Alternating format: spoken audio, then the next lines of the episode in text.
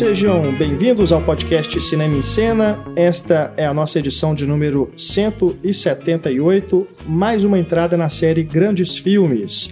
Hoje vamos falar sobre um marco do cinema brasileiro, O Bandido da Luz Vermelha, filme de 1968, dirigido por Rogério Sganzerla e estrelado por Paulo Vilaça, Helena Inês e Luiz Linhares. Eu sou Renato Silveira e aqui ao meu lado para debatermos esse filmaço estão Stefânia Amaral, Olá. da equipe Cinema em Cena, Ana Lúcia Andrade, professora de cinema da Escola de Belas Artes da UFMG, Oi. mais uma vez aqui conosco, e também retornando, Marcelo Miranda, crítico de cinema da revista Cinética. Olá, Tudo bom, Marcelo? ótimo, melhor agora. Bom tê-lo novamente aqui no nosso programa. A edição e a mixagem de áudio do nosso podcast são de Eduardo Garcia.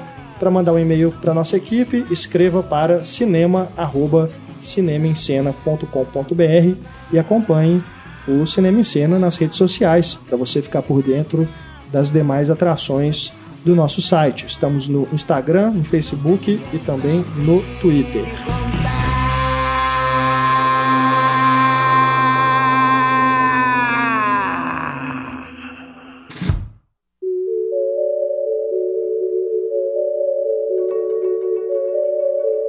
Começando aqui o nosso programa, vamos é, fazer como nas outras edições né, da série Grandes Filmes, fazendo aí uma contextualização sobre quando surge o Bandido da Luz Vermelha, que é o primeiro longa do Rogério.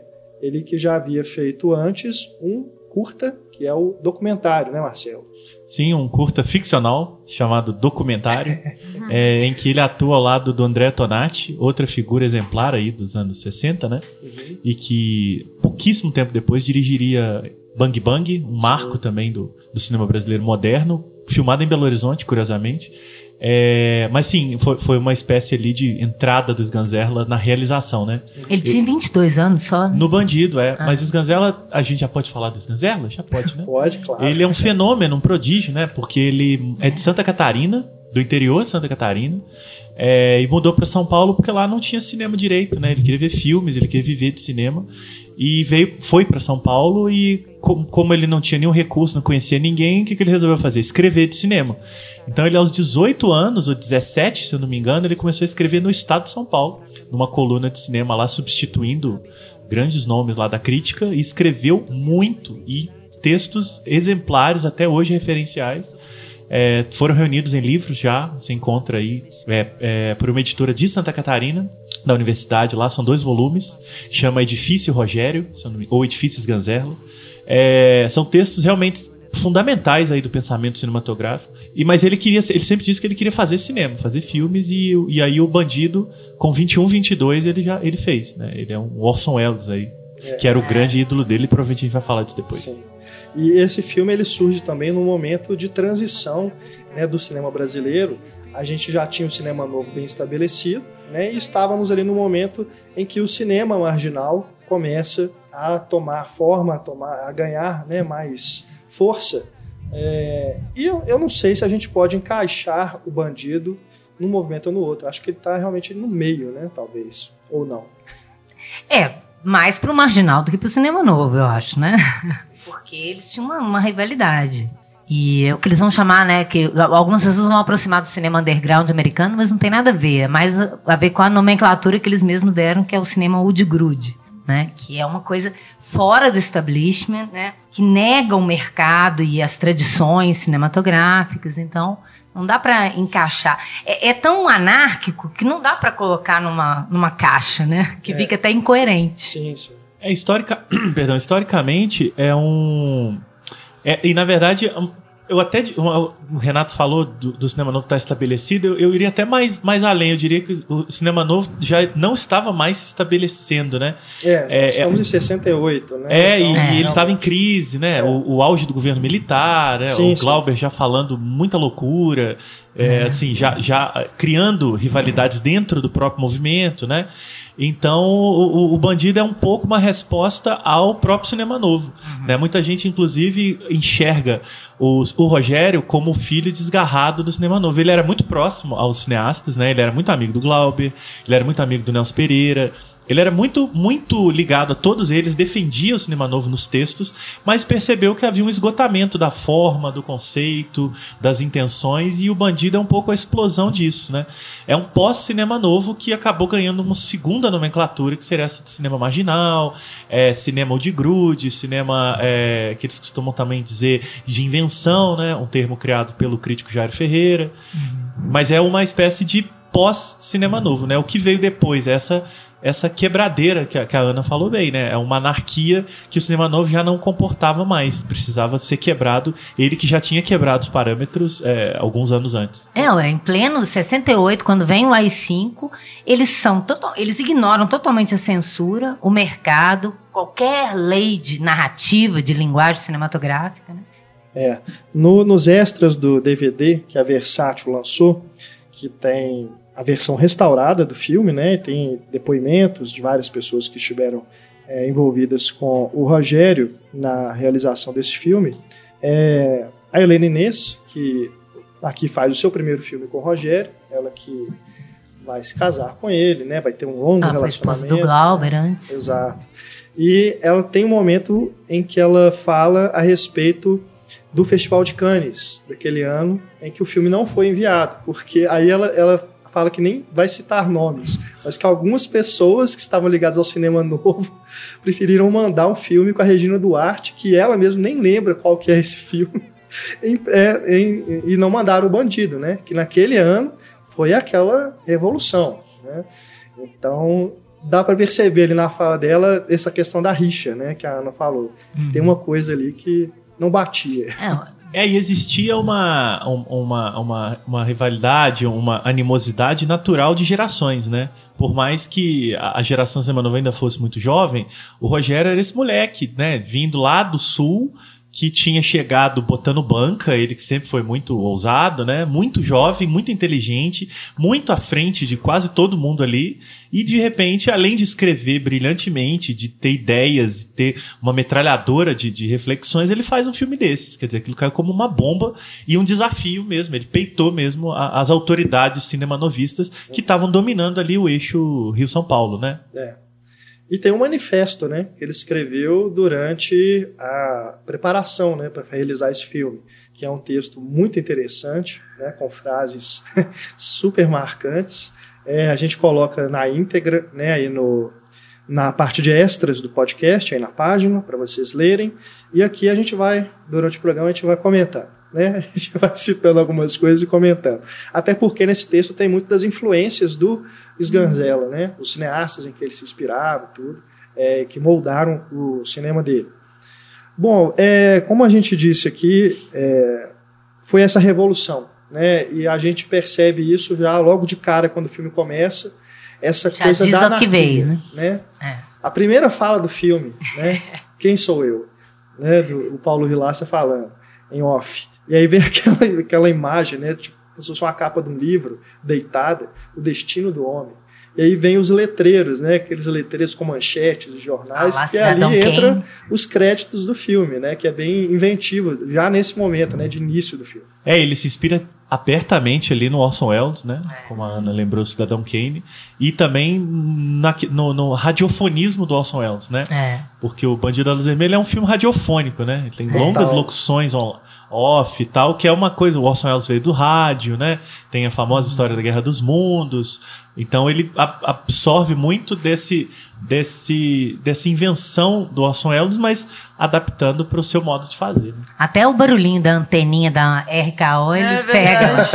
Aliás, eu falei que ele ignora a censura, ignora, e ele ignora inclusive os direitos autorais, que eu duvido que ele pagou pro Jimi Hendrix.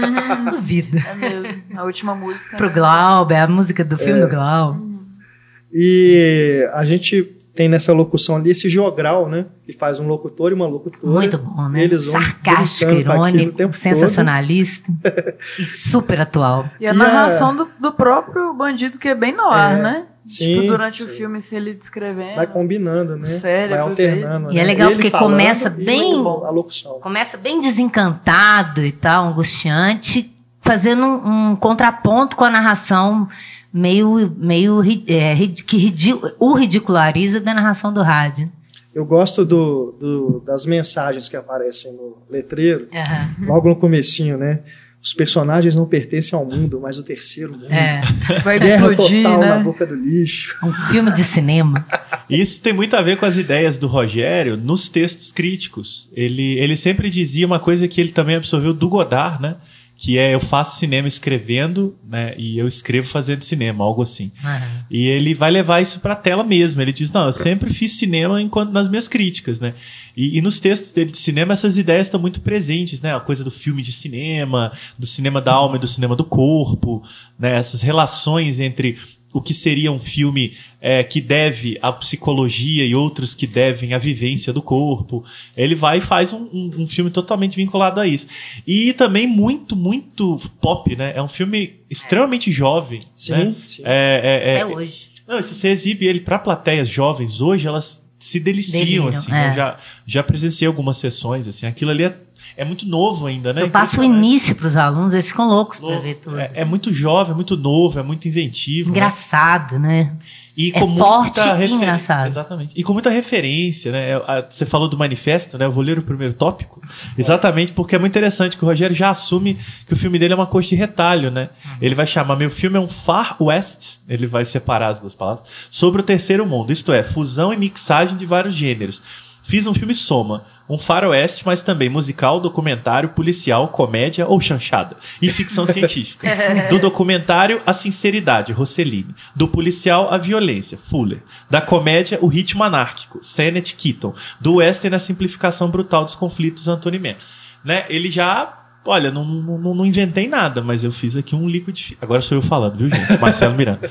Fiz um liquidificador de, de, de, de relações, não são só referências, mas relações. E numa mesma, é- é- é nessa, essa coisa quase é, sincrética, ele vai misturar tudo, vai apresentar uma coisa nova e que não, não se parece exatamente com nada, né? Porque, por exemplo, depois, anos depois, o, o- o Tarantino vai fazer isso e vão achar que ele é um gênio. E o cara já fazia isso nos anos 60. O Sérgio Leone também e tal. Mas é, isso é muito impressionante no filme, porque ele assume essa, essa ideia do caótico, que poderia ser uma coisa completamente desestruturante que você não consegue acompanhar, e estranhamente é muito sedutor, e você consegue acompanhar essa história numa boa, não é uma coisa que te afasta, né? E também a, a questão de dele de novo incorporar o Orson Welles, né? Uhum. Porque o Welles faz exatamente isso aí que a Ana falou com o Cidadão Kane. Ele é- é- reconstrói várias relações e referências do passado, né? Do cinema feito antes dele. É, John Ford, Murnau, Eisenstein, o, o. Griffith, documentários realistas e tal. E faz Cidadão Kane, né? Que é aquela bomba de linguagem. E o Rogério vai fazer a mesma coisa com as referências pop, né? É. Tem muito, muita relação com revista em quadrinhos. O Rogério era um grande leitor de quadrinhos. É, você tem televisão, rádio, né? E tudo isso dentro dessa.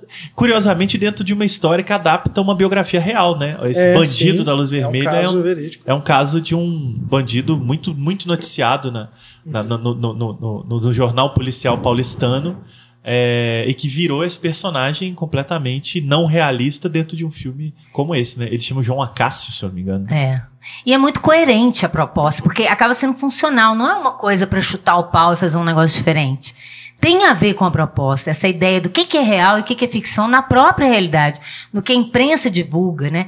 Quais as narrativas fictícias que a imprensa cria como verdade, como até hoje acontece, ainda mais hoje, né?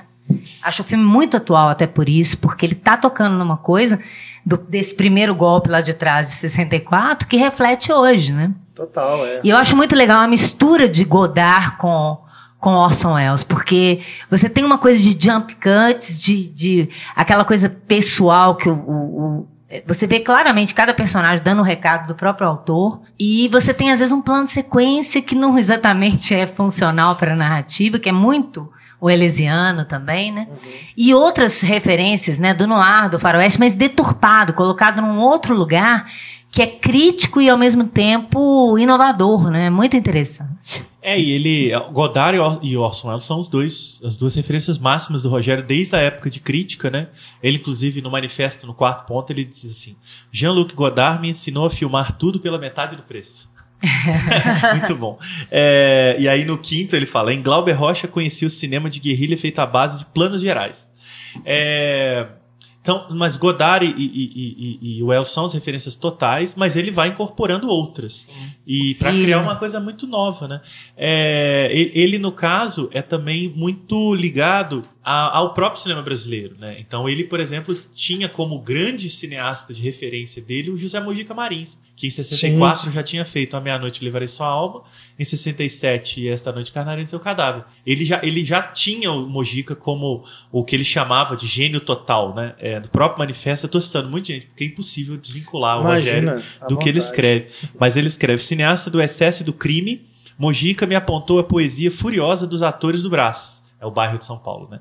Das cortinas e ruínas cafajestes e dos seus diálogos aparentemente banais. É, ele vai incorporar tudo isso para fazer um trabalho dele, né? E, e ele era muito amigo do Mojica também, né? Ele tem, tem um documentário do Jairo Ferreira chamado Horror Palace Hotel, que o Jairo, que era também um dos melhores amigos do Rogério, filma o Rogério inter, entrevistando o Mojica. E é uma imagem, tem no YouTube esse filme, recomendo, é um média de uns 40 minutos, em que o Rogério entrevista o Mojica num quarto de hotel, os dois claramente sob efeito de maconha. é, e ele pergunta para ele, Mojica, você, o que é o gênio total? Aí o Mojica dá uma viajada e o Rogério assim, não, gênio total, você, sabe? Tem umas coisas assim que você vê que tem ali uma paixão muito grande pela figura, pela criação, pela inventividade que ele vai levar para os filmes. Uhum, sem dúvida.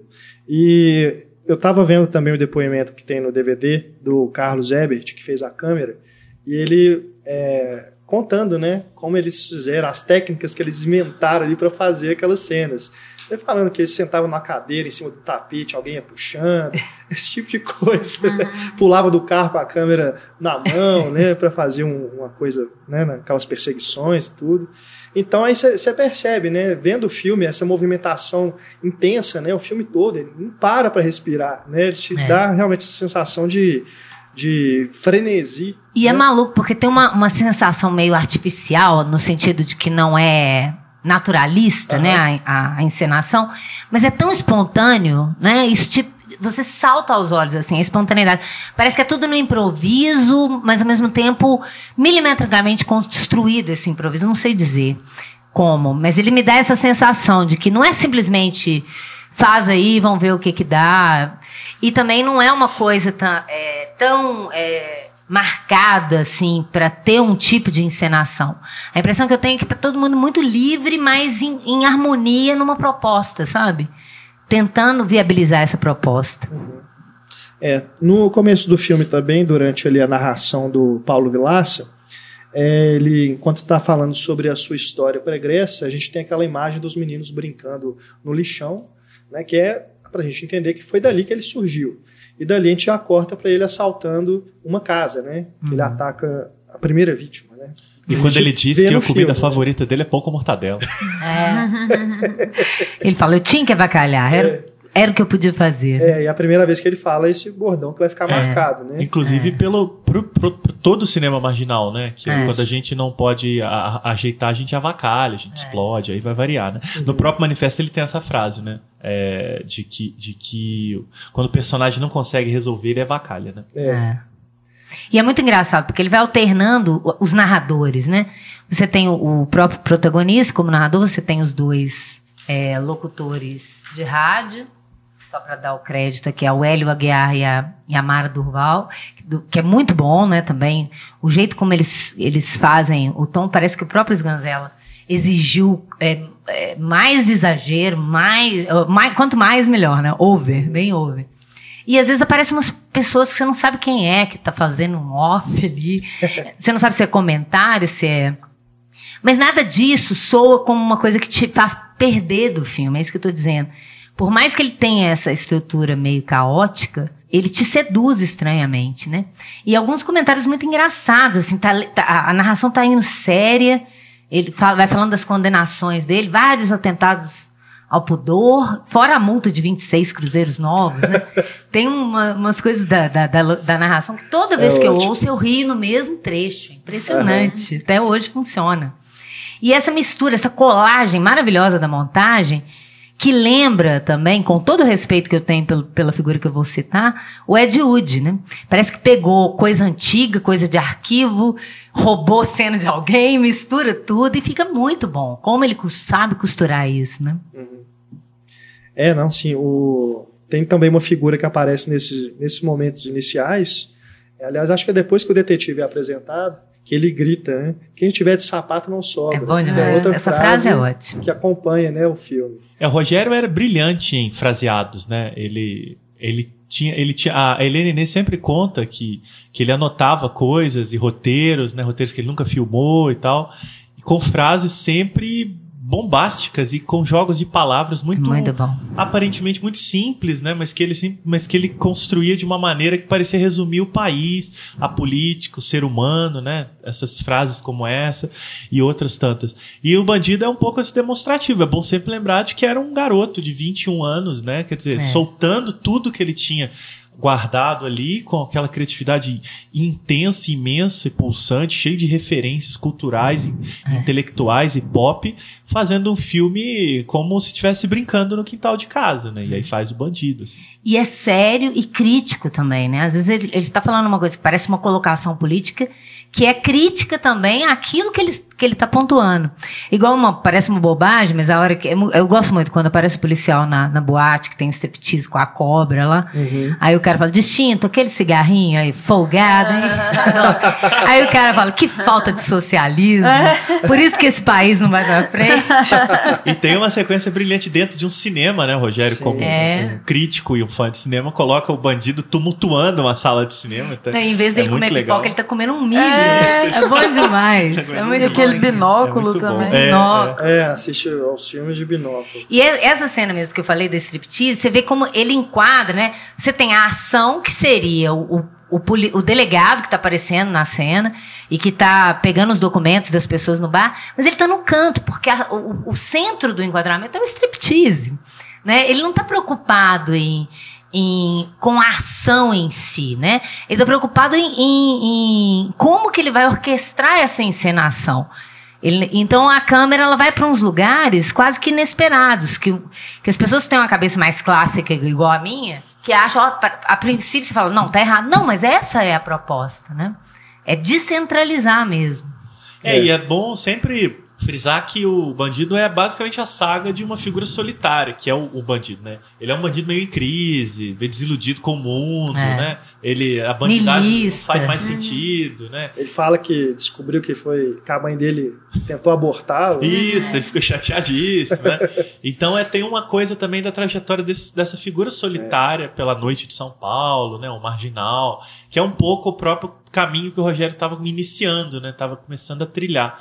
E que vai encontrar no meio do caminho aquele vulcão que é a personagem de Helena Inês, né? Que nesse filme ela se chama acho que é Janete Janete Jane. Jane, né? É. E, e que vai ser o elemento desestabilizador também, né? A Helena, É. muito jovem, já, já era uma figura bem conhecida Muito no teatro bonita, do cinema. É, e aí ela entra, né? Tocando terror ali no filme, né? Figura É, isso é bacana, porque a gente não tem só o bandido, né? Tem esses outros personagens, personagens que ajudam paralelos. a construir essa narrativa. Porque a gente tem o detetive, né? Que vai fazer aquela figura que fica ali perseguindo O, o, delegado, bandido, cabeção. mas né, nunca consegue né, pegá-lo. É, vai entrar a figura do político, né? O JB, nome do JB da Silva. É bom demais.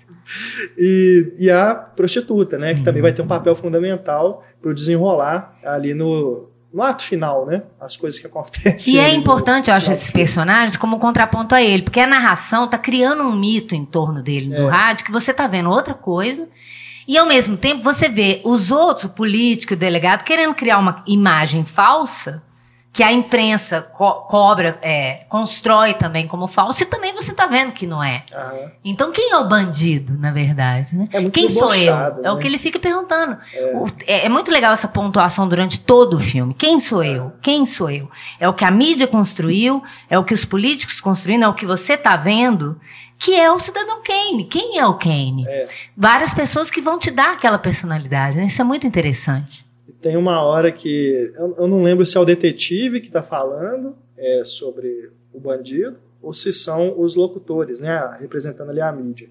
Ou se ainda é naquele programa de TV que estão defendendo a pena de morte, né? né? Aquela É. coisa. Aí enquanto alguém tá falando, Usando a Bíblia para defender a pena de morte. É. É, muito fascista. tá aquela, aquela locução, né, falando do bandido e tal, pintando aquela figura perigosíssima.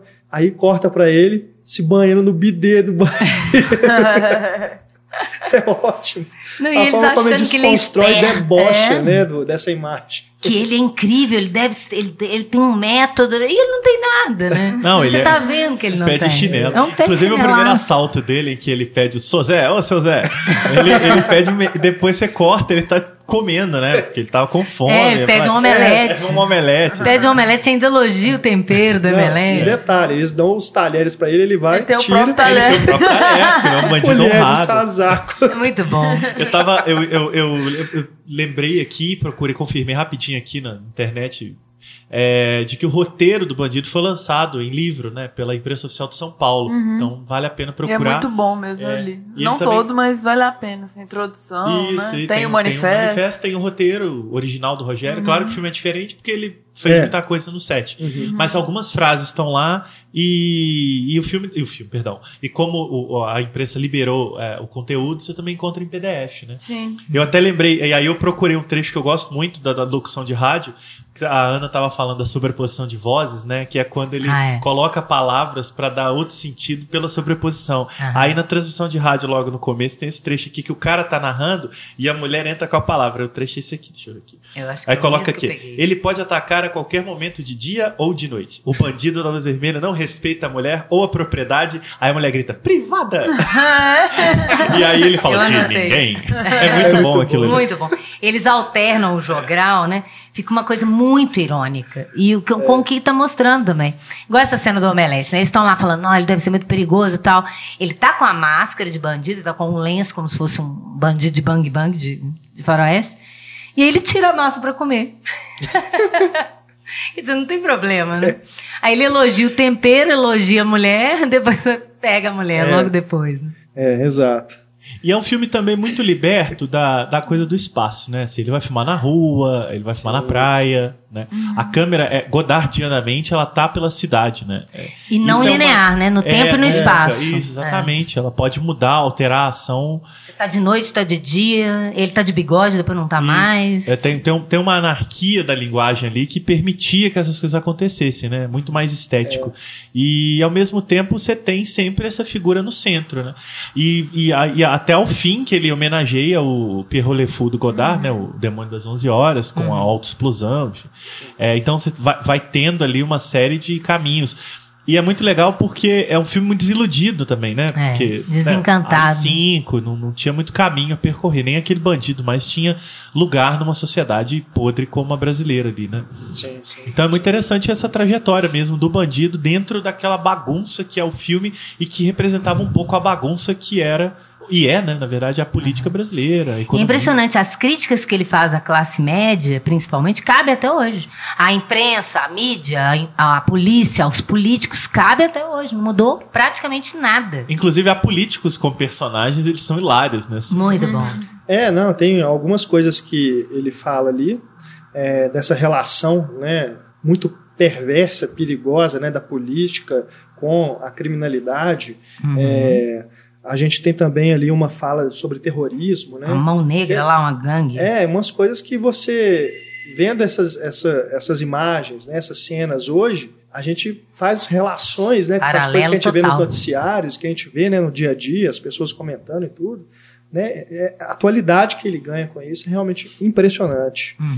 E falando é, sobre a linguagem visual, né, tem toda essa loucura que a gente está comentando, e ainda assim, é, dentro dessa loucura, tem a questão do noir, que a gente percebe no- nas cenas que utilizam muita sombra, principalmente na figura do detetive, né, quando ele é apresentado, então é absolutamente Ele é uma caricatura de detetive, né? É, e os planos inclinados, né, que ele Uhum. usa em vários momentos. Então, ele coloca ali nessa mistureba toda, né, tem ainda essa influência muito clara do visual dos filmes no ar. E eu não acho que é a citação pela citação. Né? É, isso é construído, parece proposital. Cada pedacinho é como se fosse um, um quebra-cabeça que ele montou, depois ele foi mudando as peças, mas já ele montou aquilo de algum modo, né? Entende o que eu estou dizendo? Essas peças não são aleatórias, assim. Ele montou de forma aleatória, mas elas foram construídas para montar esse conjunto. Não sei se eu consigo me fazer entender. Eu acho que sim, ele, ele, ele reconfigura né, os elementos. Sim, de- ele Que recoloca ele conhece. é. criticamente em outro lugar, até para você repensar o lugar de origem deles. Isso é muito interessante. É, ele já tá ali tipo, olhando pra frente de algo que tá pra trás, né? assim. É. E aí o filme tanto é que é um marco nesse sentido. Bang Bang, o do Dretonati, vai seguir caminhos muito parecidos, né? É, de, de utilizar de um imaginário e de uma, e de uma concepção do, do- do- da arte do passado para para levá-la um pouco adiante na- no, do seu próprio tempo, né? São filmes muito contemporâneos, muito, muito vanguardistas. Né? Tem até uma cena com. Depois que ele invade uma casa, né? Que ele faz. eu- Se eu não me engano, é essa parte do omelete. Depois que a polícia chega, que ele- a polícia chega e ele foge. Aí enquanto o policial tá lá revistando a casa, Ah, tá. ele olha o quadro. quadro. É mais pouco, faz podre, mais caro. né? Arte moderna, coisa de depravado, lixo. Aí ele Admito fala, tudo, menos isso. essa laia de parasitas intelectuais. Porque você não sabe se é uma crítica aos intelectuais do cinema novo, né? Mas ao mesmo Ou, tempo é ou uma se é só um referência. xiste, né? E é uma referência ao Hitchcock, que todo, todo policial nos filmes do Hitchcock, ele olha um quadro de arte moderna e comenta assim, como se fosse burro, né? É, Cê- não consegue compreender aquilo, né? Isso é muito bom. E, o- e o Sganzella, ele era muito é, crítico ao psicologismo no cinema, né? Então ele, ele, ele, não, ele não era nem um pouco entusiasma de cineastas como Bergman, Fellini, é, Antonioni ele até gostava bastante, mas, mas ele era muito crítico a, a esse uso do cinema, na concepção dele, é, de, da- da- do, da- do psicológico de personagens, ou seja, de você não ver na tela aquilo que estava de fato acontecendo, né? Você ter que lidar com sentimentos que não estavam na tela. Para ele, talvez até muito jovem, muito materialista, né? Aquilo não fazia nenhum sentido. Então você vê que quando ele vai fazer os próprios filmes, né, no caso do Bandido, você tem o que tem na tela, né? É um- os personagens não têm profundidade psicológica, eles são o que são naquela cena, eles soltam essas frases e aquilo não volta, né? Eles são reativos ao, ao ambiente onde eles estão. Era, era, era isso que movia o, o, o- o intelectualismo do Rogério como criador, né? Que ele vai trabalhar em todos os filmes dele ao longo da carreira. O Bandido foi um sucesso imenso de bilheteria, né? Sim, foi realmente um é. filme que deu muito público, deu dinheiro. É, Rogério e Helena passaram bem com o filme. O filme seguinte também, A Mulher de Todos, que é o segundo longa-metragem dele. É dali adiante que os filmes do Rogério vão ficando mais radicais, vão negando essa, essa é, é, o que o público queria, né? Entre aspas aí. E ele vai sempre aprofundar as questões populares, vai trabalhar com o Grande Otelo, falar de samba, Jimi Hendrix e tal, mas é, negando os caminhos mais fáceis. Né? Ele nunca mais vai fazer um filme como Bandido, por exemplo. Mas todos os filmes dele vão ter algo do Bandido. Né? Será que ele se surpreendeu com esse sucesso de público? As pessoas serem tão receptivas aí? Olha, eu, eu, eu duvido, viu? Eu acho que o, o Rogério ele era um jovem bastante consciente das coisas que ele fazia. Eu, eu acredito. Eu, eu não sei, isso é palpite, tá? Aham, Mas eu claro. acho que ele tinha plena convicção de que filme ia ser sucesso. Eu não consigo imaginar ele fazendo um filme como esse aos 21 anos, pensando que ninguém ia gostar, que aquilo não ia servir pra nada. Talvez ele pensasse nisso quando mais velho. Uhum. Mas naquela época eu tenho quase certeza que ele deve ter botado banca, falando: esse filme vai bombar, Helena, você vai ver. Você vai Mas é- tem uma coisa dessa, dessa juventude, dessa, dessa sinceridade, dessa vontade de fazer o filme que pega a gente, né? O próprio Fellini falava isso. Quando você faz um filme com muito entusiasmo e muita sinceridade, é aquilo que você quer dizer, você atinge alguém de algum modo, né? E eu acho que ele consegue isso, ele passa isso. Eu não sabia quantos anos ele tinha quando eu estava revendo agora, e falei, gente, parece um filme de um menino. Aí eu fui olhar 22, é um filme um menino. É um filme de menino, assim, de menino muito à frente dos um menino meninos da muito sua época. esperto, claro. Mas é um filme de, de moleque, né? Assim, É. É, muito e acho que muito à frente até dos meninos de hoje. É. Total, isso aí nem, nem. É um nem filme sei. moderno nem até por onde hoje, começar. né? impressionante. Eu não vejo aparecer um filme como esse hoje. É. Ele é muito filho do seu tempo também, né? Mas naquele tempo é isso, né? Era uma bomba, assim.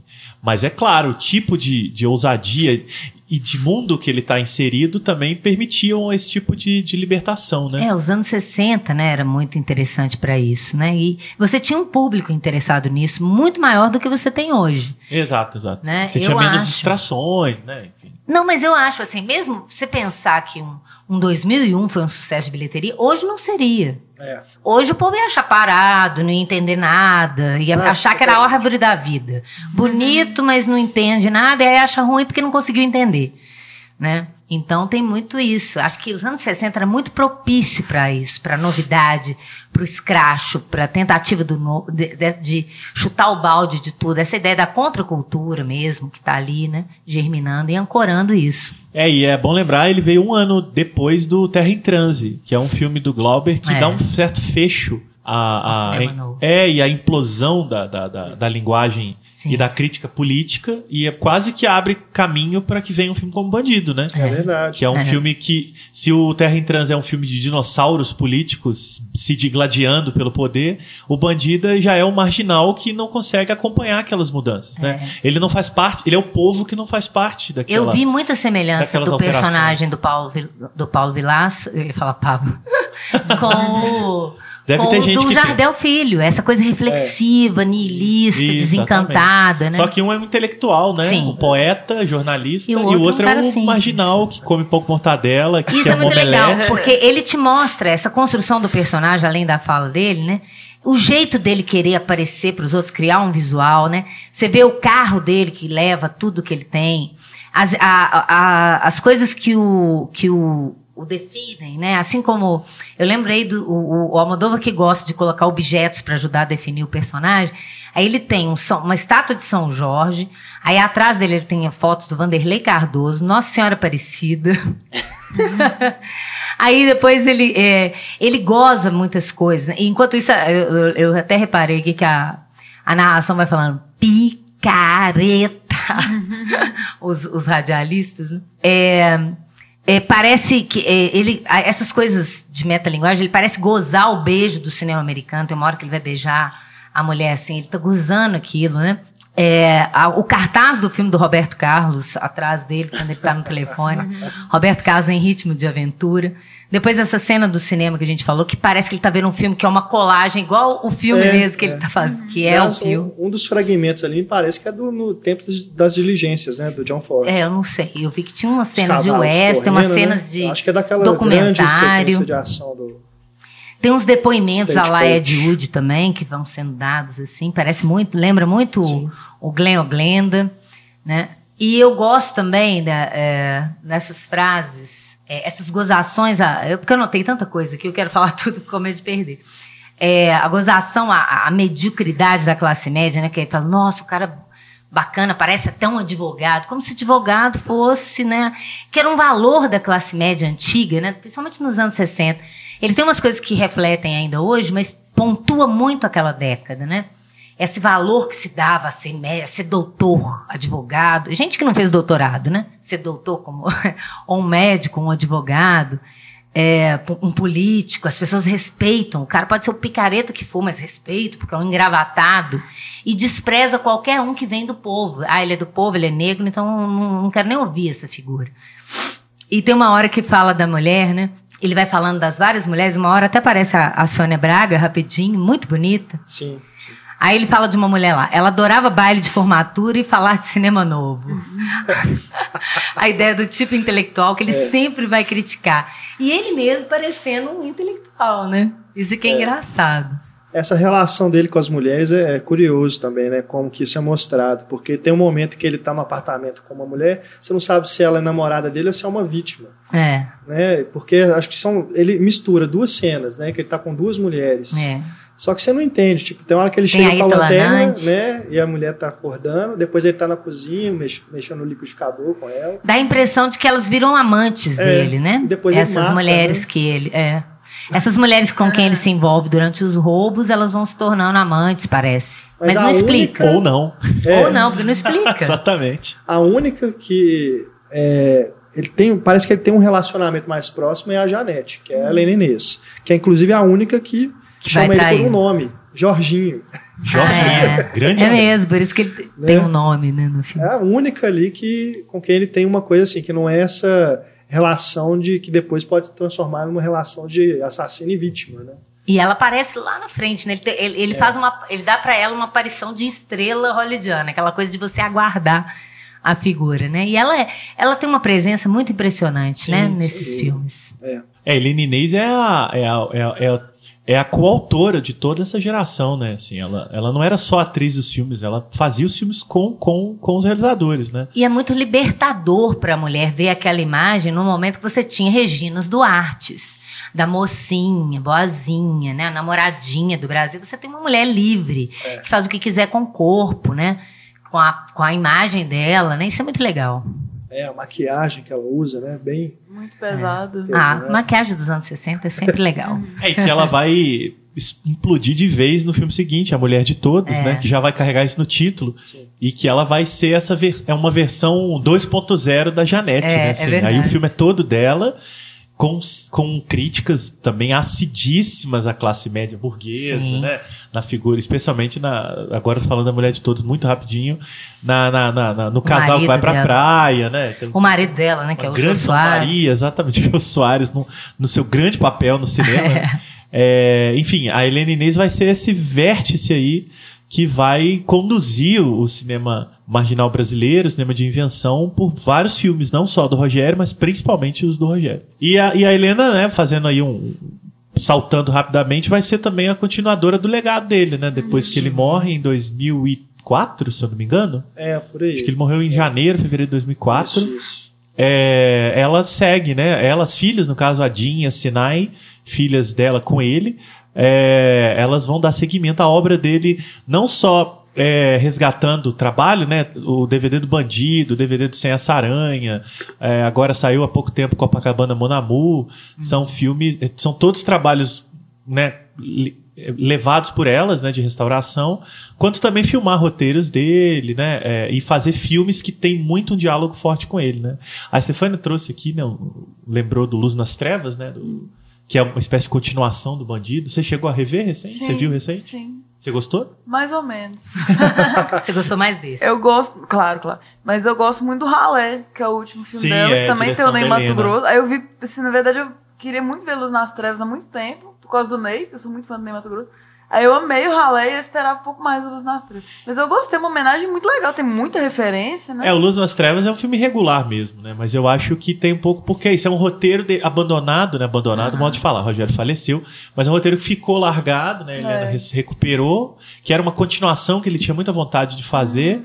E, e, segundo a Helena, não sei se é verdade ou se é uma lenda que foi criada e a Helena perpetuou, é, ele sempre quis que o Ney Mato Grosso fizesse o, o Oh. bandido mais velho, que é de legal. fato o ele que interpreta Uhum. uma versão envelhecida do Paulo Vilaça, né? No, no- no Luz nas Trevas. É, num papel, aliás, muito bonito, né? Ele me- homenageando mesmo o Paulo e tal. Uhum. É, e é um filme regular, sim, tem uma co-direção do Ícaro Martins, eu acho que teve alguns problemas ali de, de, de controle do filme e tal. Mas é, é legal, né? Quem tiver curiosidade, procurar na internet, vale a pena ver o bandido e ver a luz nas trevas, porque tem o Rogério ali ainda, especialmente no fraseado, né? Tem frases ali que você Ah, consegue imagino. ouvir É. o, o Rogério tendo escrito em algum momento, né? Assim. E a Helena agora tem uma bastante inventiva trajetória de diretora, né? Ela, o Ralé, a Stefania Stoben, é um belo, belíssimo filme. Tem canção de Baal, enfim, ela, ela, ela é uma, é uma, o legado do Rogério permaneceu, mas eu não diria que ela continuou o legado. O legado sempre foi dos dois. O Rogério se foi primeiro, ela dá seguimento ao trabalho que eles desenvolveram ao longo da vida. né? não, não acho que a Helena pegou o trabalho do Rogério e continuou. Ela sempre esteve com ele, era sempre uma coautora e ele se foi primeiro e ela, ela, ela segue firme aí, enquanto, enquanto ela puder. Né? Mas é um trabalho mesmo que começa aí em 68 e perdura até hoje. Ela esteve aqui em Belo Horizonte recentemente, Uhum. né, numa retrospectiva, aqui no Cine 104. Então, é uma cineasta atuante, né? Tá aí, firme e É, forte. ela dirige, ela atua em filme dos outros, É. ela continua atuando em muitos filmes, especialmente de diretores jovens, que ela acredita na proposta, ela vai lá e faz, sempre dando aquele peso né, mítico da, É. da Helena Inês. Então é muito legal, é uma figura adorável, aliás. Se, se algum momento esse podcast chegar a ela, fica o meu beijo, Ó, o nosso seria beijo uma honra, seria um né? Seria A honra Elidinha e. Sinai também, as filhas, que também mantêm o legado do Rogério vivo. Aquela, aquela hora do táxi, que um gay entra no táxi, é o Sérgio Manberti, né? Que eles botaram motorista de táxi. É, quase certeza, inclusive Mas eu acho que é ele. Porque é o Paulo Vilaça que está dirigindo. É. Aí deve ser, eles devem ter colocado errado. né? É, a não ser que seja um- uma outra cena. Porque eles pontuam várias vezes essa fala. Eles não pertencem ao mundo, mas ao terceiro mundo. Na hora que é assim, quando entra é, o bandido, quando entra um negro, depois quando entra o gay. Eles não pertencem ao mundo, eles perten- aí entra o gay no táxi, eles não pertencem ao mundo, eles pertencem mais ao terceiro mundo. E aí o, o gay fala, é que a Amazônia também é Brasil, o Nordeste tá passando fome, Ah, o petróleo é nosso. Olha, nossa! Ele dá um. É bom demais. Engraçado. Eu tô esperando abrir aqui, mas acho que é ele mesmo. Tem uma frase do, do é, Sérgio político. Monbete, passageiro do táxi. É. É ele mesmo. Você entrar tem um essa- destaque, né? Essa pode cena ela é até longa, né? Essa cena é Os É. padrões do filme, né? E é muito legal, Nossa. né? Que é um momento de reflexão desse personagem Aham. do São táxi, não figuras do dele. teatro. O Sérgio Wince, o milionário, que era uma figura bem importante ali. Sônia Braga, vítima. Itala Nandi. Tem o pessoal todo da boca do lixo É, ali Sérgio fazendo conta, passageiro né? do táxi. O Rachemba é o cara que sai do cinema com a câmera na mão. Aham. Renato Consorte, Maurício Capovilla. É tudo amigo, né? Nevi É, de Almeida. de Almeida. Toda a galera da boca ali. Eles Ô, são da gangue, É. dos gangues. Isso é muito bom isso, né? É, ele, ele reitera essas frases várias vezes, né? É, essa do, do terceiro mundo, essa do quando a gente não pode fazer nada, a gente avacalha e se esculhamba. Porque não é basta só avacalhar, você se esculhamba também, né?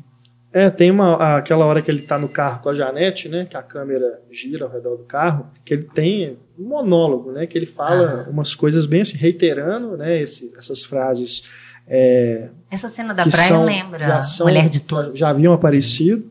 E ele fala, sozinha é ridículo, a gente não pode fazer nada. É, né? Meu negócio era o poder. Quando a gente não pode fazer nada, a gente avacalha. Avacalha e se esculhamba. aham. É, exatamente. E a repetição é um elemento muito forte no cinema É. moderno brasileiro dessa época, né? Todos os filmes que vão vir aí no, na- na- no- no- seguindo o bandido repetem muita coisa. Tem, tem dois elementos muito fortes, né?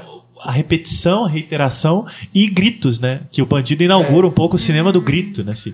Paulo Vilaça grita loucamente, com aquela sequência que ele corre pra praia, ele dá berros e mais berros. É. O grito é um elemento muito contestador no cinema marginal, provavelmente grito contra a violência, a opressão, a ditadura, o regime militar e tal.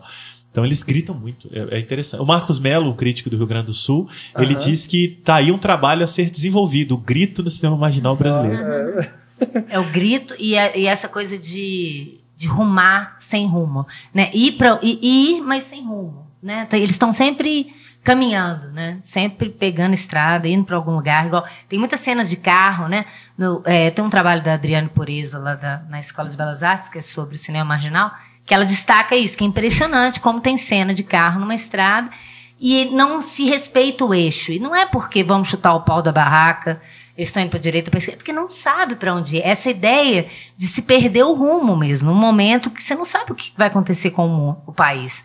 É igual hoje, né? Dava para fazer mais filme sobre isso, com esse eixo. É, o Bang Bang do Tonati é exatamente um filme de carros, né? Boa É. parte dele é ambientado Sim. dentro de carros.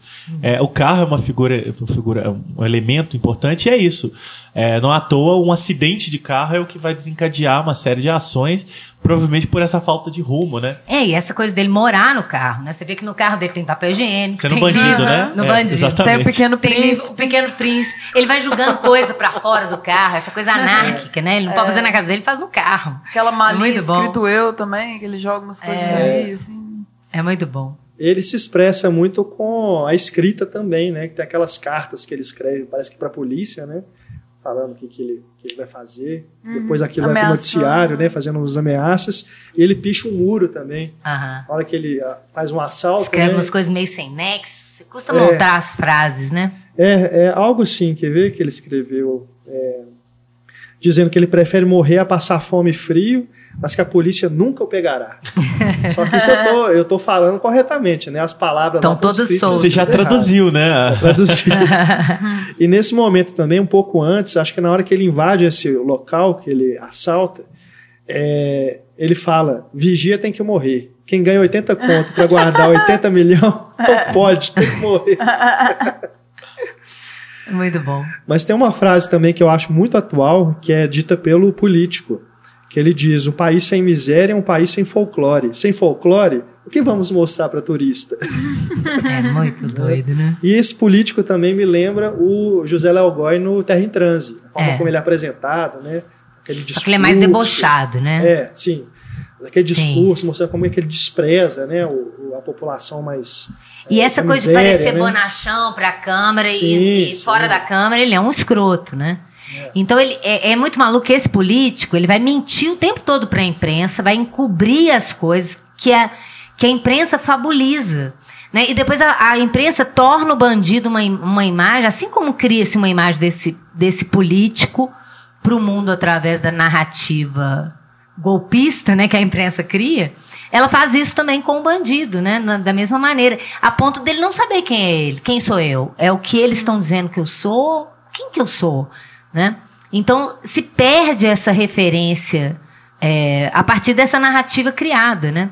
A imprensa que teria que, que narrar a verdade, ela narra, ela cria uma ficção. É, tem uma hora é até que os, os narradores falam, né? é, as autoridades pedem que, pelo amor de Deus, não façam dele um herói. É. Aí que ele É. daria doces pras criancinhas, Exato. sabe? Uma imagem falsa, Como se ele fosse um mentirosa. Robin Hood, né? É, exato. E o, o- ele era um Zorro pé de dos chinelo, gente. Não, completamente. O Renato lembrou agora há pouco o início da. Bem no início da fala do em off, né? E, e aí eu, olhando aqui o roteiro também, lembrei, lembrei olhando, né? É, de que logo depois que ele diz quem sou eu, alguma coisa, ele vai dizer eu, eu fracassei, né? Sim. É, porque ele, eu sei que fracassei. Ele já inicia com essa desilusão, né? Essa resignação que parece falar em nome do país daquele período ali, né? Sim. Olhei rapidinho aqui o João Acácio, que é o personagem que inspira o, o Jorginho, né?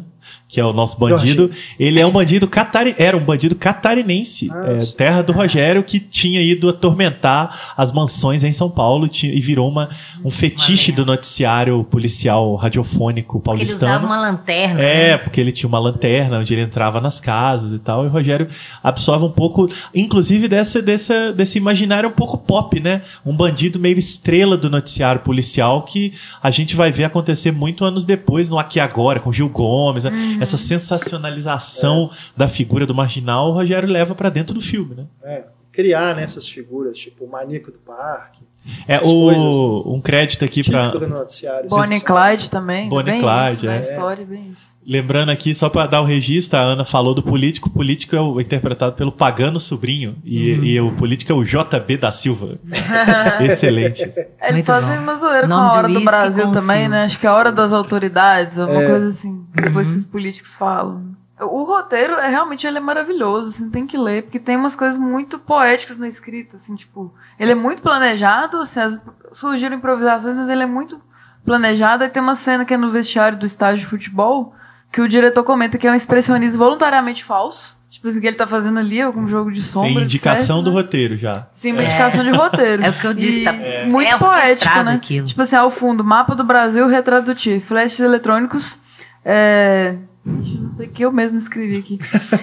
Mas é, uma- é muito bonito. Você tem que ler. Que tem uns É muito detalhes legal. muito, poéticos. Reforçando aí que o roteiro está disponível em PDF na internet Sim, sim. e em livro pela imprensa. É, é- é bom No final lembrar. tem tipo, não é um glossário, mas tem uns termos, assim, chaves pra entender o filme também. Fala do conversível dele. E Tem um elemento que a gente ainda não citou no filme, né? Que é o disco voador, né? É, os OVNIs do final. Os OVNIs que serve Que eles são mencionados, né, durante o filme. É. No noticiário, né, mencionado que luzes estão sobrevoando. E é bom lembrar, e, e o OVNI aparece no filme espertamente para desviar o foco, né? Exatamente. Porque a, Ele mão, a- a- a verdade dos o fatos. crime organizado está sendo des- desbaratado e de Exatamente. repente um OVNI aparece no É céu. igual a Olimpíada agora É igual a acontecendo. tudo, né?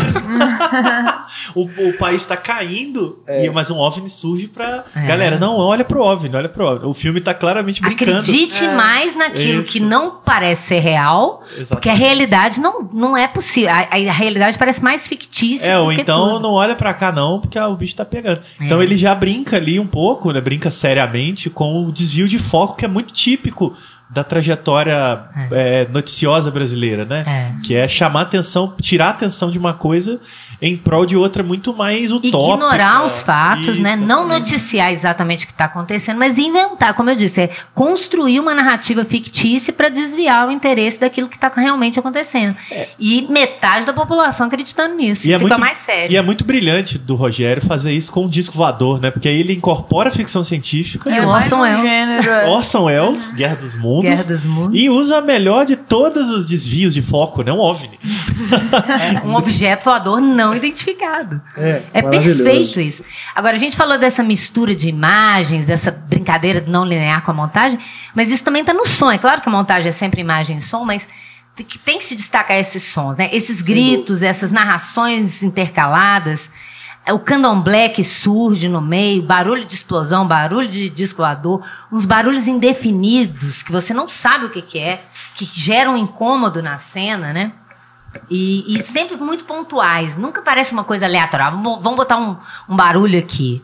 Né? Me deu vontade de, de sentar e anotar cada tempo, e agora vendo com, com o É, roteiro, roteiro facilita. pra É, o ver roteiro, como isso é muito bem É muito bem planejado. articulado. não é uma O coisa. trabalho de som do filme é uma montagem à É, parte é mesmo, né? muito Eu- bom. em aulas, a certeza. Ana deve usar também. É um ótimo exemplo de como você desvincula som e imagem e É. cria uma terceira camada, né? Um sincronismo sensacional. É, porque você tem o som, você tem a imagem e a junção deles, que não são da mesma natureza, né? O que a gente vê não é o que a gente ouve, cria uma terceira camada, que é, É. essa que junta tudo. E ele faz isso brilhantemente, incorporando de novo Godard e Wells, principalmente, mas fazendo algo que é muito muito vanguardista ali pro período, É. né? O final mesmo, que ele pega a música do Jimi Hendrix, ele funde um ela com a música do Candomblé e fica tocando ao mesmo tempo. Parece uma coisa só, é é maravilhoso. Ah, esse final é maravilhoso. final É, É. apoteótico, né? Apoteótico. Essa, ó, vou dar um E- spoiler. E mistura, né? Gente, é, o filme de candomblé. 1960 1968 não tem mais spoiler, né? É. Então vamos Gente, tá e assim, né? a história em si é o que menos já. importa. É legal é vendo como que isso vai acontecendo, se desenrolando na sua frente. Spoiler, como disse a Stefania, spoiler tem data de validade. 68 já era. Já eu. Mas eu gosto da morte da Helena Inês com a música do filme do Glauber no fundo, né? Parece um recado pro Glauber estranho ali. Não, E ali depois- tinha uma disputa pessoal, né? É. A Helena tinha sido casada com Glauber. A mulher de todos. Como é que ela Perdeu. aceita isso, né? Você vê que ele Perdeu, tá brincando perdeu. com a coisa. perdeu, perdeu. É. Ali tem uma provocação particular ali o negócio. Tem. Ficou feio. É. Mas eu gosto da, da morte do bandido com o policial, morrendo burramente o, o policial, né? Eletrocutados juntos, Ele, né? ele tropeça, né? Quer dizer, a coisa Os mais dois banana. policiais mundo. que, que É. falam, ó, cuidado, tem um fio aqui. Mas eles começam a conversar lá sobre uma coisa à toa e o cara vem e morre. Aí ele fala, mamãe. Que é uma frase recorrente, uma palavra muito recorrente engraçado. no filme. Não, né? é, ele passa o filme inteiro tentando lá, pegar o bandido. Ele finalmente consegue, É. primeiro, o bandido já morreu. Ele falou, não, não deve ser esse cara, não, porque a Tá o imprensa cara errado, dizia que é? era um cara incrível, Não né? podemos pode levar esse cara. pé rapado. De novo, a imprensa como a inventora das coisas, né? É, É. perdemos tempo com esse pé de chinelo, né? É, um registro também, né? O, o filme, em 68, ele concorreu no Festival de Brasília, né? E ganhou prêmios. Pra não errar, eu dei uma colada aqui. De- Ele ganhou figurino. A, a Ana é muito mais organizada, anotou os prêmios. Claro. Figurino, direção, montagem e filme. Então ele É, papou todos os merecido. candangos em 68, um ano bastante histórico pro Festival de Brasília, porque revelou o, o talento do Rogério, né? É, ele era, um, como eu disse, um crítico do Estadão, que escrevia textos e análises, e exibiu no, no festival mais antigo e importante aí de cinema de invenção brasileiro, o Bandido, e já saiu de lá levando os principais prêmios. Com 22, ali eu não sei, 22, 23 anos, né? 21 a 21 a 23, porque eu não sei exatamente quando que ele começou a fazer, quando que ele terminou, mas é no período de 21 a 23 anos, o que cá entre nós faz nenhuma diferença, né? Claro. E daí em diante, né, Marcelo, ele vai realizar esses outros filmes, né, que a gente já mencionou aí rapidinho. É, mas se você puder, né, dar umas recomendações aí pro pessoal procurar, até porque a gente não sabe, o, o ouvinte pode não saber o que, que já está disponível em DVD, né, onde que encontra. Mas é, só, vamos dar aí uma, uma- umas pinceladas na filmografia do Rogério. É, pra não errar, tô, tô, tô com a listinha aqui, até porque eu confundo muito a ordem dos filmes, porque Sim, ele sim. filmou muito, né? E muito rápido. É. Mas o primeiro curta dele tá no DVD do Bandido da Luz Vermelha, e se eu tiver engan- não tiver enganado, tem no YouTube, chama Documentário, a gente falou no início. O que- próprio bandido tem no YouTube. Bandido, Uma cópia é. ruim, mas tem. É, mas o filme tá- vale mais procurar o restaurado, né? E tá muito boa a cópia. né? Documentário é um, é um curta de ficção que é ele e o André Tonati andando pelas ruas comentando filmes. É um cla- claramente um filme de chapas, de brothers. muito, muito interessante. Aí ele fez Bandido, depois ele tem um curtazinho bem legal que eu não sei se. Eu acho que tem nesse DVD, que é o História em Quadrinhos. Não, aqui tem, no DVD tem o B2. Ah, tá, é, é outro. É, qua- é, perdão, e não é história, é história em quadrinhos mesmo. É um pequeno documentário sobre história em quadrinho. Muito legal, uma, uma das paixões do Rogério. É, aí vem A Mulher de Todos, é um filme que não, não tem versão boa disponível. Ele, é, ele pertence. Os direitos do filme são do Antônio Paulo Galante, que produziu. É, e ele não libera os direitos nem para o filme ser restaurado. Então a família dos Ganzerla é, tem dificuldades até hoje de ter acesso ao próprio filme do Rogério, porque é um filme que pertence ao Galante. É, a gente torce aí para um dia essa pendenga se resolver e o filme Nossa, voltar. tomara. É. Ele teve uma, uma raríssima exibição em 35mm no Festival de Ouro Preto há alguns anos. Eu nunca tinha visto filme daquele jeito, porque ele tem trabalhos com a cor da película, que quando a gente vê as cópias de VHS que circulam, isso se perdeu, o filme é todo em preto Imagina. e branco, mas na verdade o, o- o Rogério ele colore a película em vários momentos, ele muda a cor da luz, é impressionante. O Sem essa Aranha saiu em DVD é, pela Lume, Esse é muito interessante. muito, e numa edição fantástica com documentários, um longuíssimo depoimento do Rogério para o Museu da Imagem do Som de São Paulo. É, então, é, acho que são duas horas e meia do Rogério falando da vida, dos filmes, ele já mais velho. Mais velho não, que ele morreu muito jovem, mas ele já veterano do cinema, né? Então, ele falando bem. E uma, uma curiosidade sobre esse filme é que ele tem muitos planos sequências, né? É isso, exatamente. É um filme todo em Todo, né? planos longos, É. né? Um plano, depois outro, depois É. outro. E é um filme incrível, crítico, aberto. O filme começa na favela, né? O Copacabana Monamu saiu recentemente, acho que pela Versátil mesmo, Sim, sim. filme de 70. É, lembrando que entre 68 e 71 ele dirigiu é, um, dois, três, quatro, cinco, seis longas-metragens. Não. Fenômeno. Nossa. É, Muito barato, né? tudo barato, rápido, né? Ficou por isso os planos longos, né? Ele ia pra rua e filmava. Inteligente. É, o, aí ele, ele notabilizou a figura do Guará, né? O, Sim, o ator de Belo Sim. Horizonte, Ah. inclusive, que vai virar meio que um alter ego do Rogério nos filmes junto com a Helena, né? E que também no, no, no, no, no Sem essa Aranha ele também vai notabilizar, vai roubar da, da, da, da- da cultura pop o Jorge Loredo, né? O, ou nos filmes o Zé Bonitinho. Bonitinho. É bonitinho. Que ele interpreta o Zé Bonitinho, né? Nos filmes, né? Sensacional. Você colocou no, no Facebook uma cena da- É. muito legal. O Zé Bonitinho e quando o Loredo morreu e tal. E também o. O, o- o Luiz Gonzaga, né? Ele vai usar muito a figura do Luiz Gonzaga. Tem a nos música filmes, no, tem a no Bandido, Bandido, também. é, essas figuras da- da- da- do imaginário popular mesmo, do povão, digamos assim, o Rogério levava, né? E Você tem lá uma música, acho que do Luiz Gonzaga, enquanto o povo come arroz com feijão no prato, é, ele vai relacionando. Aí depois entra uma fase mais nebulosa, né? Que não- é muito difícil encontrar os filmes. Carnaval na Lama é um filme perdido, né? Ele fez no Exílio. É, Abismo é um filme também com Jorge Loredo, que você só encontra também nas cópias muito ruins, mas é um filme muito difícil também. É, e aí depois ele vai entrar a fazer os filmes dele que relacionam Noel Rosa, Grande Otelo, essas grandes figuras do, do imaginário de novo, né? E Orson Welles. Ele vai É. fazer uma trilogia dedicada Uma a- obsessão. É, uma obsessão pessoal, especialmente do, da vinda do Orson Welles ao Brasil. Quando ele foi fazer o It's All True. né? Isso. O Rogério era alucinado com essa história, ele queria entender o que tinha acontecido, ele queria reviver, ele queria conhecer o Welles, ele queria tudo.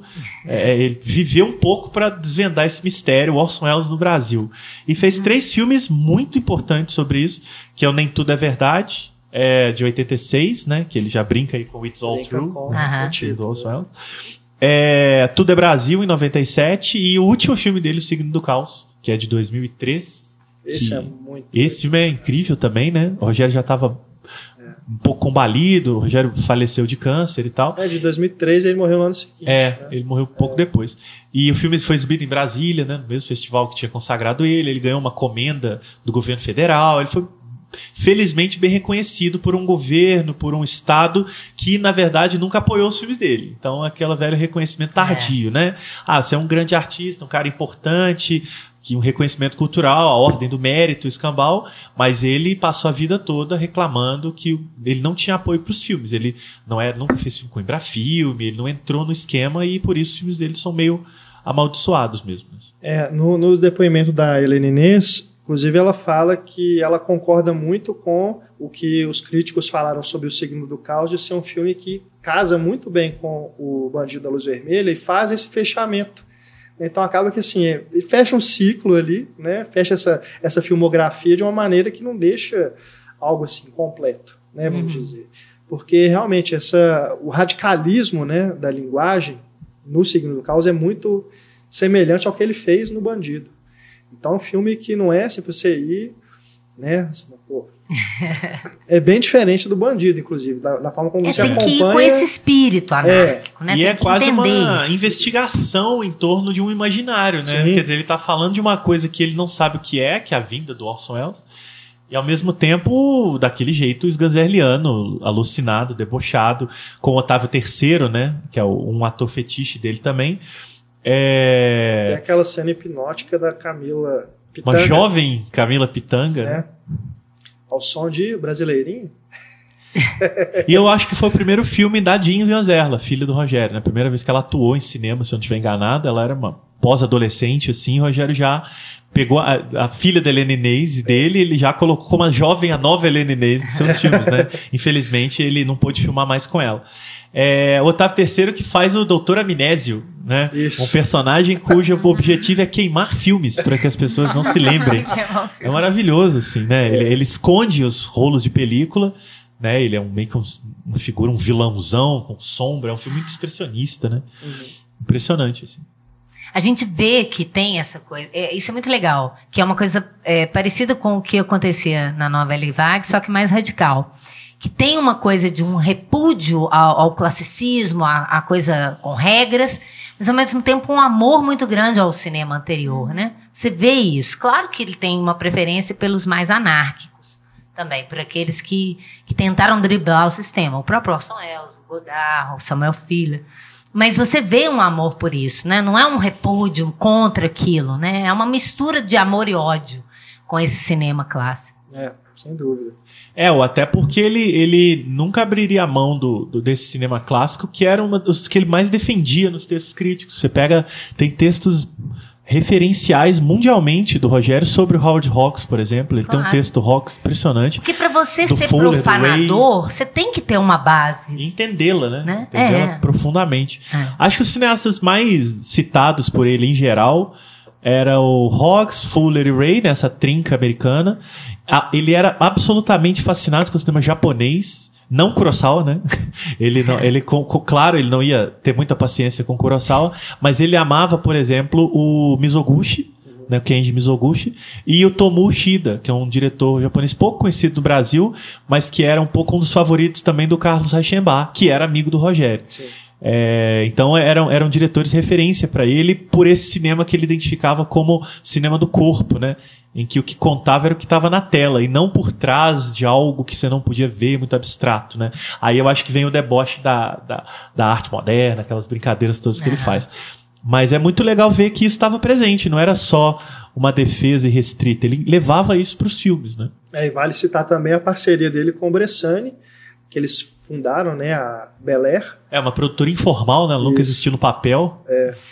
E que foi é, homenageada recentemente, né, com uma trilogia de filmes do O Bruno Safadi, Bruno Safdie. que é um trabalhou com o Rogério e, e é uma espécie de pupilo aí do Isso. Júlio Bressani, né? Trabalha com o Bressani há Isso. se não for 10 anos, mais de 10 anos. Uhum. E que homenageou com, a, com três filmes, né? Que, que, ele, que é Operação Siona Silk, Isso. que é o nome da personagem da Helena Inês, é, no, no, acho que no Copacabana Mon É. Se eu não estiver enganado. E, e, o, e a Belé gerou sete longas, se eu não me engano. Um se perdeu, que é o Carnaval na Lama. Mas o Copacabana Mon Amour, Sem essa aranha são dessa fase, né? E, o, e, o, e os outros do Bressani, né? Como Família do Barulho, foram todos feitos em seis meses. É, é um fenômeno também. Muito Você quer bom. vontade de filmar, né? É, e inclusive alguns eles foram, eles precisaram ser- eles ir lá, né, por causa da ditadura, começou a persegui-los, eles levaram pra montar fora do Brasil, né, tem filmes montados na Inglaterra e tal. O Carnaval na Lama se perdeu um pouco nesse processo, o filme sumiu, assim. A a própria Helena fala que tem fragmentos, mas ela nunca conseguiu encontrar o filme inteiro. É, assim, tem uma, uma ironia interessante no personagem também, muitas, né? Mas uma que eu notei é religiosa, né? Porque ele tem uma hora que ele bebe a cachaça, ele deixa um pouquinho pro santo, ele tem o São Jorge. E ao mesmo tempo tem hora que ele fala que Deus é uma ova. Deus não É, existe. Deus não existe. Então tem essas coisas legais. Ele também era um bandido novo, né? 26 anos, 26 mortes. No roteiro tá 22 anos, 22 mortes. Então, entre o roteiro e a filmagem, ele matou mais alguns, né? Boa. E o, o Vilaça também parecia, não parecia ter 22 anos. É, É, não. parece mais. O Vilaça tinha 22 anos? quando- Não, eu acho que não. Na- acho que é por isso ah. que ele deve ter aumentado. Vou fazer aqui uma pesquisa rápida enquanto continuamos. Assim, a montagem, né? Notável, perfeita, maravilhosa. Fotografia preto e branco. A fotografia em preto e branco, Brilho, é, tem que falar. incrível, A fotografia fantástico. do Peter Overbeck e a montagem do Silvio Renaud, que vai continuar trabalhando com os Gazela, né? E a câmera, você falou que é o Carlos Ebert, né? O- Isso, é, Carlos isso? Ebert, exato. Não, é isso, né? A câmera é Exato. Carlos Ebert. E o Tonati, né, que trabalhou Sim. junto com ele no fazendo design de produção. Sim, sim. O Tonati era parceiro deles, né? Eram muito amigos. É, tem a frase do Godard, né? Famosa, que tem no roteiro também, que lembraram que tudo que você precisa pra fazer cinema é uma garota e uma arma. Massa. Dá a ver. Eu acho que o Godard roubou isso do Fuller. Certamente. Pô, Ou re- re- reinventou. É. É, E o Paulo Vilaça era mineiro, né? É, se eu não estiver enganado, ele, é de Belo, ele era de Belo Horizonte, eu não tenho certeza, Tem tentando várias encontrar. piadas com Belo Mas Horizonte. tem, tem, tem, muitas. tem. É. E, e os mineiros eram muito próximos da- dessa geração. Geraldo Veloso foi muito Sim. amigo do, do Rogério, pessoal da Helena. Veloso, um, um- um contador de casos nato, alega peremptoriamente que ele apresentou o Rogério Helena. né? É, e ele diz que é porque o Veloso morava no Rio na época, e o Rogério estava chegando, não sei das quantas. E faziam festas, né? Aquelas coisas. E, e não à toa o Bang Bang foi filmado em Belo Horizonte um pouco por causa dessa proximidade. Era muito mais fácil do que filmar em São Paulo, questão de tamanho, né? BH era muito menor e, mais fácil de circular. E pro, Ro- e pro, pro Tonati servia simplesmente. Ele precisava de ruas, né? Então, acho que houve, houve aí um- um- uma, uma parceria legal entre BH e São Paulo e Rogério. O, perdão, o Tonati veio filmar Bang Bang aqui. Então tinha uma proximidade grande com a geração de BH, né? Tem uma hora que ele pega uma, não sei se é uma roupa, um, um uniforme militar e fala, nossa, eu, se, eu, se, eu, se eu usasse isso aqui em Belo Horizonte, eu passava não sei É. quantos cheques sem fundo. Falei, por que em Belo Horizonte? Eu queria entender a piada. Deve ser uma coisa pessoal, até Deve com o pessoal mineiro. Provavelmente é alguma piada interna É. que funciona, né? Funciona. Loucamente funciona. Ou que mineiro acredita em uniforme, né? Sei lá. Ou acreditava, né? Acreditava. É, a gente já não é mais tão em cima do muro mais. Paulo Velasco faleceu em 92. É, ele, ele, ele é do Rio de Janeiro, né? Então ele não era mineiro, mas ele, eu sei que ele tinha uma relação muito forte com Minas. E aí agora vocês vão me ajudar na matemática. Ele nasceu em 33. Quantos anos ele tinha em 68? Ih, tem que pegar 68 aqui. menos 33. 35. Todo mundo aqui bom na matemática. Você, se não sabe, mande seu e-mail para. É, ele tinha 35, não é nem Então, 26. estamos aí. Não, já era um ator veterano. né, assim. É, Tá muito bem, né? E ele fez vários filmes depois também, antes, depois, né? Um ator bastante, bastante rodado aí no, no- no- é? no- no cinema brasileiro. Ah, eu peguei uma listinha dele aqui, Paulo Vilaça, que não sei se é parente do nosso Pablo Vilaça, Não. né? Não. Só é, só uma quase pareci, parecença, mas ele fez o próprio filme do Geraldo Veloso, Perdidos Malditos, em 70, Jardim de Guerra do Neville, que é um diretor aqui de BH também, Beto Rockefeller, uma referência naquela época, é, O Forte, aí eu tô pegando os mais A Dama do Lotação, Ah, que ele tem uma sequência famosa com a Sônia Braga, É. Ali, meio na, na água, na lama, uma loucura. Né, Rio Babilônia do Neville, O Homem da Capa Preta do Sérgio Rezende. É um eu diretor falei bem, o, bem o São Paulo S.A., mas é o Valmor Chagas, São Paulo, ah, São sim, Paulo sim, S.A. sim. É o. Valmor, o protagonista, né? É, o protagonista. Valmor Chagas, é. Paulo que se, se foi em 1992. Cedo, né? Pois é, conclusão, sozinho a gente não vale nada. E daí? Aê! E daí? Isso tem, tem uma anedota também, né? no- Daí. No filme, no é, termina o filme assim. Que diz que ele encerrou só nisso, sozinho a gente não vale nada. Aí ele foi pra casa pensando naquilo, no outro dia ele voltou e gravou. E daí? Bom Vamos demais. O Idaí fecha concluído daquele perfeitamente. É. É. O- eu acho que, se, não, se eu não me engano, é o próprio Carlos Ebert que conta Porque isso. essas conclusões, elas não significam muito nada. E daí? E de É, novo a bom. coisa do materialismo, né? É e daí, né? É, não tem que entender o né? psicologismo e nada. E aí a gente que fica avacalhar. também com uma última frase do manifesto. Não a última do manifesto, tá, gente? O manifesto é grande, o Renato já prometeu colocar ele aí na íntegra. Sim, sim. É, recomendamos ver o filme, ler o roteiro, ler o manifesto. Ouvir as músicas. ouvir as músicas podcast. e se deleitar com o. Ele diz o seguinte: o que eu queria mesmo era fazer um filme mágico e cafajeste, cujos personagens fossem sublimes e boçais, onde a estupidez, acima de tudo, revelasse as leis secretas da alma e do corpo subdesenvolvido. Bom demais. E daí? E daí?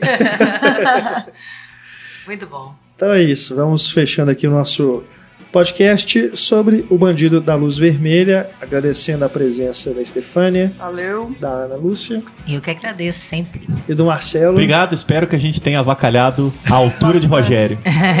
a gente podia ter anarquizado um pouquinho mais. né? Marcelo, que é um dos amigos que eu sempre vou agradecer muito pelas participações que fez aqui no nosso programa. Desde o início, né, Marcelo? Que a gente começou lá com a série Grandes Diretores, a gente chamou para falar do, do David Cronenberg. Foi É verdade, primeiro. eu confesso que eu não lembro É. de todos, porque são tantos, É. né? Que bom. A gente Pois veio do, aí. do Almodóvar. Não, de uns dois ou três. É, William John Friedkin, né? William William Friedkin. Friedkin. Isso, isso. É, o mais recente foi o da Catherine Bigelow. Isso, né? exatamente. Tomara que você não esteja se despedindo de mim, tipo, muito obrigado pelos serviços prestados. Foi bom enquanto durou. Nossa, foi bom demais. Imagina, né? A gente está sempre se encontrando aí no- nas mostras, nos festivais. É, o Marcelo, que inclusive, teve com uma mostra de cinema brasileiro, cinema de terror brasileiro contemporâneo. Isso, exatamente. Exatamente. Teve aqui Espero voltar com BH. novas edições. Tomara aí que se circule o Brasil, né? Para todo mundo poder acompanhar. E é isso, acompanha o Marcelo lá na Cinética, né? Sim, e também estamos aí. No, no- agora, agora eu sou um filhote de Instagram, então quem quiser procurar. É mesmo. MarceloMiranda.mm, pra mim, melhor rede social de todas, disparado. Instagram é maravilhoso. Melhor Twitter rede você abandonou. né? Twitter eu deixei um pouco de lado porque eu não dou conta, gente. Eu, Também não. eu É sou um pouco. coisa. Eu Muito sou, frenético, eu né? sou da Toda geração, hora. eu sou da geração que viu essas tecnologias todas, eu não dou conta, eu sou meio velho. Não. Então, assim, o Twitter tá lá, mas eu não, não, não atualizo. Agora o Instagram, Facebook, a gente continua. Mas eu ainda prefiro o Instagram. Não, não tenho Snapchat. É isso aí. Agradecendo, claro, a você, querido ouvinte, pela audiência. Muito obrigado e até o nosso próximo programa. Grande abraço, tchau.